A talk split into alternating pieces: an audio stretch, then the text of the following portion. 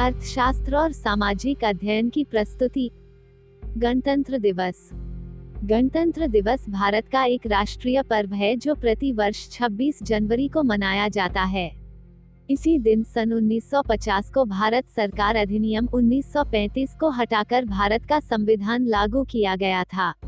एक स्वतंत्र गणराज्य बनने और देश में कानून का राज स्थापित करने के लिए संविधान को 26 नवंबर उन्नीस सौ उनचास को भारतीय संविधान सभा द्वारा अपनाया गया और 26 जनवरी 1950 को इसे एक लोकतांत्रिक सरकार प्रणाली के साथ लागू किया गया था।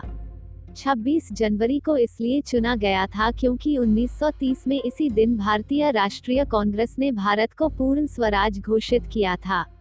यह भारत के तीन राष्ट्रीय अवकाशों में से एक है अन्य दो स्वतंत्रता दिवस और गांधी जयंती हैं।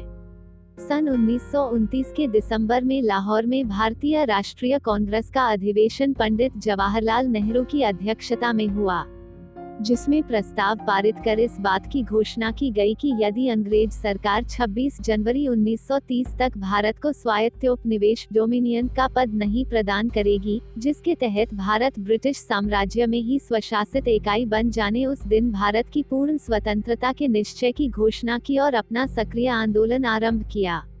उस दिन से उन्नीस में स्वतंत्रता प्राप्त होने तक 26 जनवरी स्वतंत्रता दिवस के रूप में मनाया जाता रहा। इसके पश्चात स्वतंत्रता प्राप्ति के वास्तविक दिन 15 अगस्त को भारत के स्वतंत्रता दिवस के रूप में स्वीकार किया गया। भारत के स्वतंत्र हो जाने के बाद संविधान सभा की घोषणा हुई और इसने अपना कार्य 9 दिसंबर उन्नीस से आरंभ कर दिया।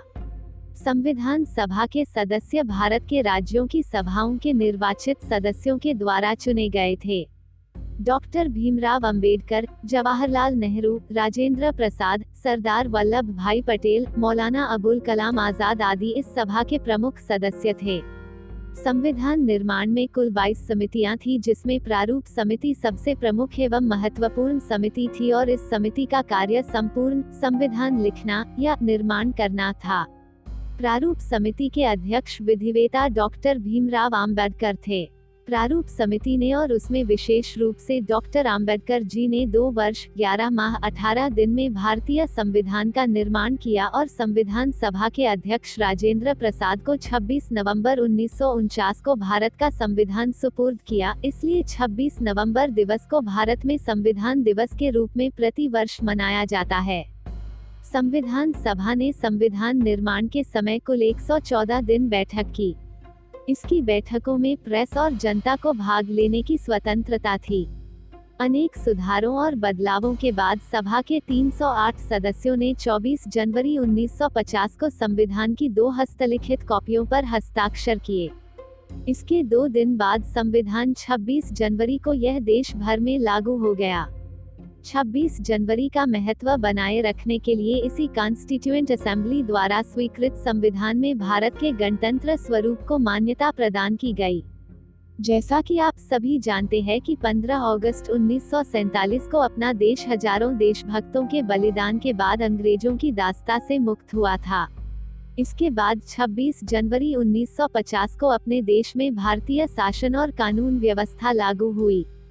भाइयों और बहनों ने इस स्वतंत्रता को पाने में अपने देश की हज़ारों हज़ारों माताओं की गोद सुनी हो गई थी। हज़ारों बहनों बेटियों के मान का सिंदूर मिट गया था। तब कहीं इस महान बलिदान के बाद देश स्वतंत्र हो सका था।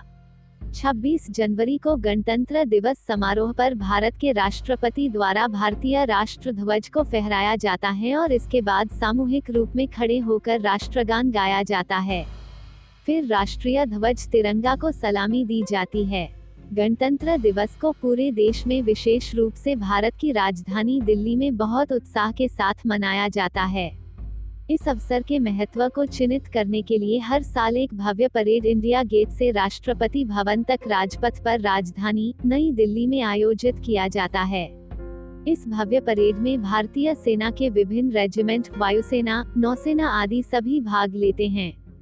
इस समारोह में भाग लेने के लिए देश के सभी हिस्सों से राष्ट्रीय कैडेट कोर व विभिन्न विद्यालयों से बच्चे आते हैं। समारोह में भाग लेना एक सम्मान की बात होती है। परेड प्रारंभ करते हुए प्रधानमंत्री अमर जवान ज्योति जो राजपथ के एक छोर पर इंडिया गेट पर स्थित है पर पुष्प माला अर्पित करते हैं। इसके बाद शहीद सैनिकों की स्मृति में दो मिनट मौन रखा जाता है। यह देश की संप्रभुता की रक्षा के लिए लड़े युद्ध व स्वतंत्रता आंदोलन में देश के लिए बलिदान देने वाले शहीदों के बलिदान का एक स्मारक है। इसके बाद प्रधानमंत्री अन्य व्यक्तियों के साथ राजपथ पर स्थित मंच तक आते हैं। राष्ट्रपति बाद में अवसर के मुख्य अतिथि के साथ आते हैं। परेड में विभिन्न राज्यों की प्रदर्शनी भी होती हैं। प्रदर्शनी में हर राज्य के लोगों की विशेषता, उनके लोकगीत व कला का दृश्य चित्र प्रस्तुत किया जाता है। हर प्रदर्शनी भारत की विविधता व सांस्कृतिक समृद्धि प्रदर्शित करती है। परेड और जुलूस राष्ट्रीय टेलीविज़न पर प्रसारित होता है और देश के हर कोने में करोड़ों दर्शकों के द्वारा देखा जाता है। 2014 में भारत के चौसठवें गणतंत्र दिवस के अवसर पर महाराष्ट्र सरकार के प्रोटोकॉल विभाग ने पहली बार मुंबई के मरीन ड्राइव पर परेड आयोजित की, जैसी हर वर्ष नई दिल्ली में राजपथ में होती है। धन्यवाद।